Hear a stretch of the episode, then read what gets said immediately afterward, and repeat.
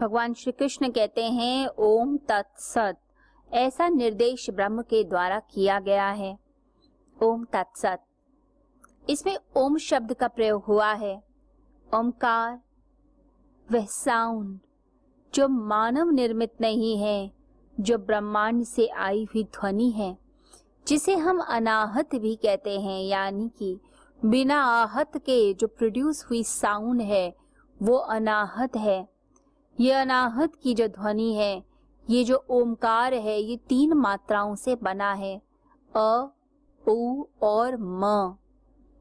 अ ब्रह्मा का प्रतीक है, उ जो है विष्णु का, म महेश का प्रतीक है।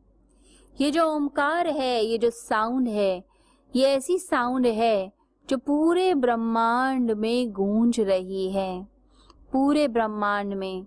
जैसे नदियों की कल कल की साउंड सुनाई देती है, जैसे पक्षियों की आवाज़ आती है, जैसे हवाएँ बहती हों और पत्तों के बीच से सरसराहट होती हो, जैसे बादल गरजते हों, जो साउंड्स हैं, उनका कोई खास मतलब नहीं है। सारे मतलब मनुष्य ने ही पैदा किए हैं। और वो जो मतलब बना लेता है, उसी को सिद्ध करने की कोशिश करता है।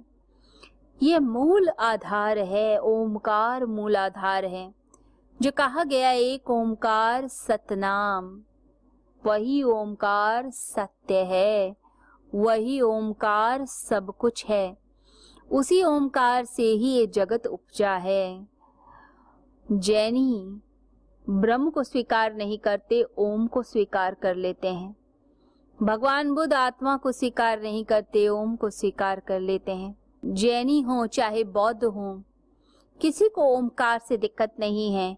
बाहर, भारत से बाहर, जो तीन धर्म निकले, उन सभी के अंदर ओमीन, आमीन का प्रयोग हुआ। वो सभी ओमकार से मिलते जुलते शब्द हैं।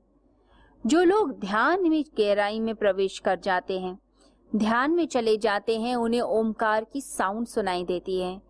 ये वो साउंड है जो ऋषियों को, मुनियों को सुनाई देती है। ऐसा लगता है जैसे कि सारा ब्रह्मांड इसी ओमकार की ध्वनि को प्रोड्यूस करता है। ओमकार बिंदु संयुक्तम नित्यम ध्यायन्ति योगिनः कामदम मोक्षदम चैव ओमकाराय नमो नमः।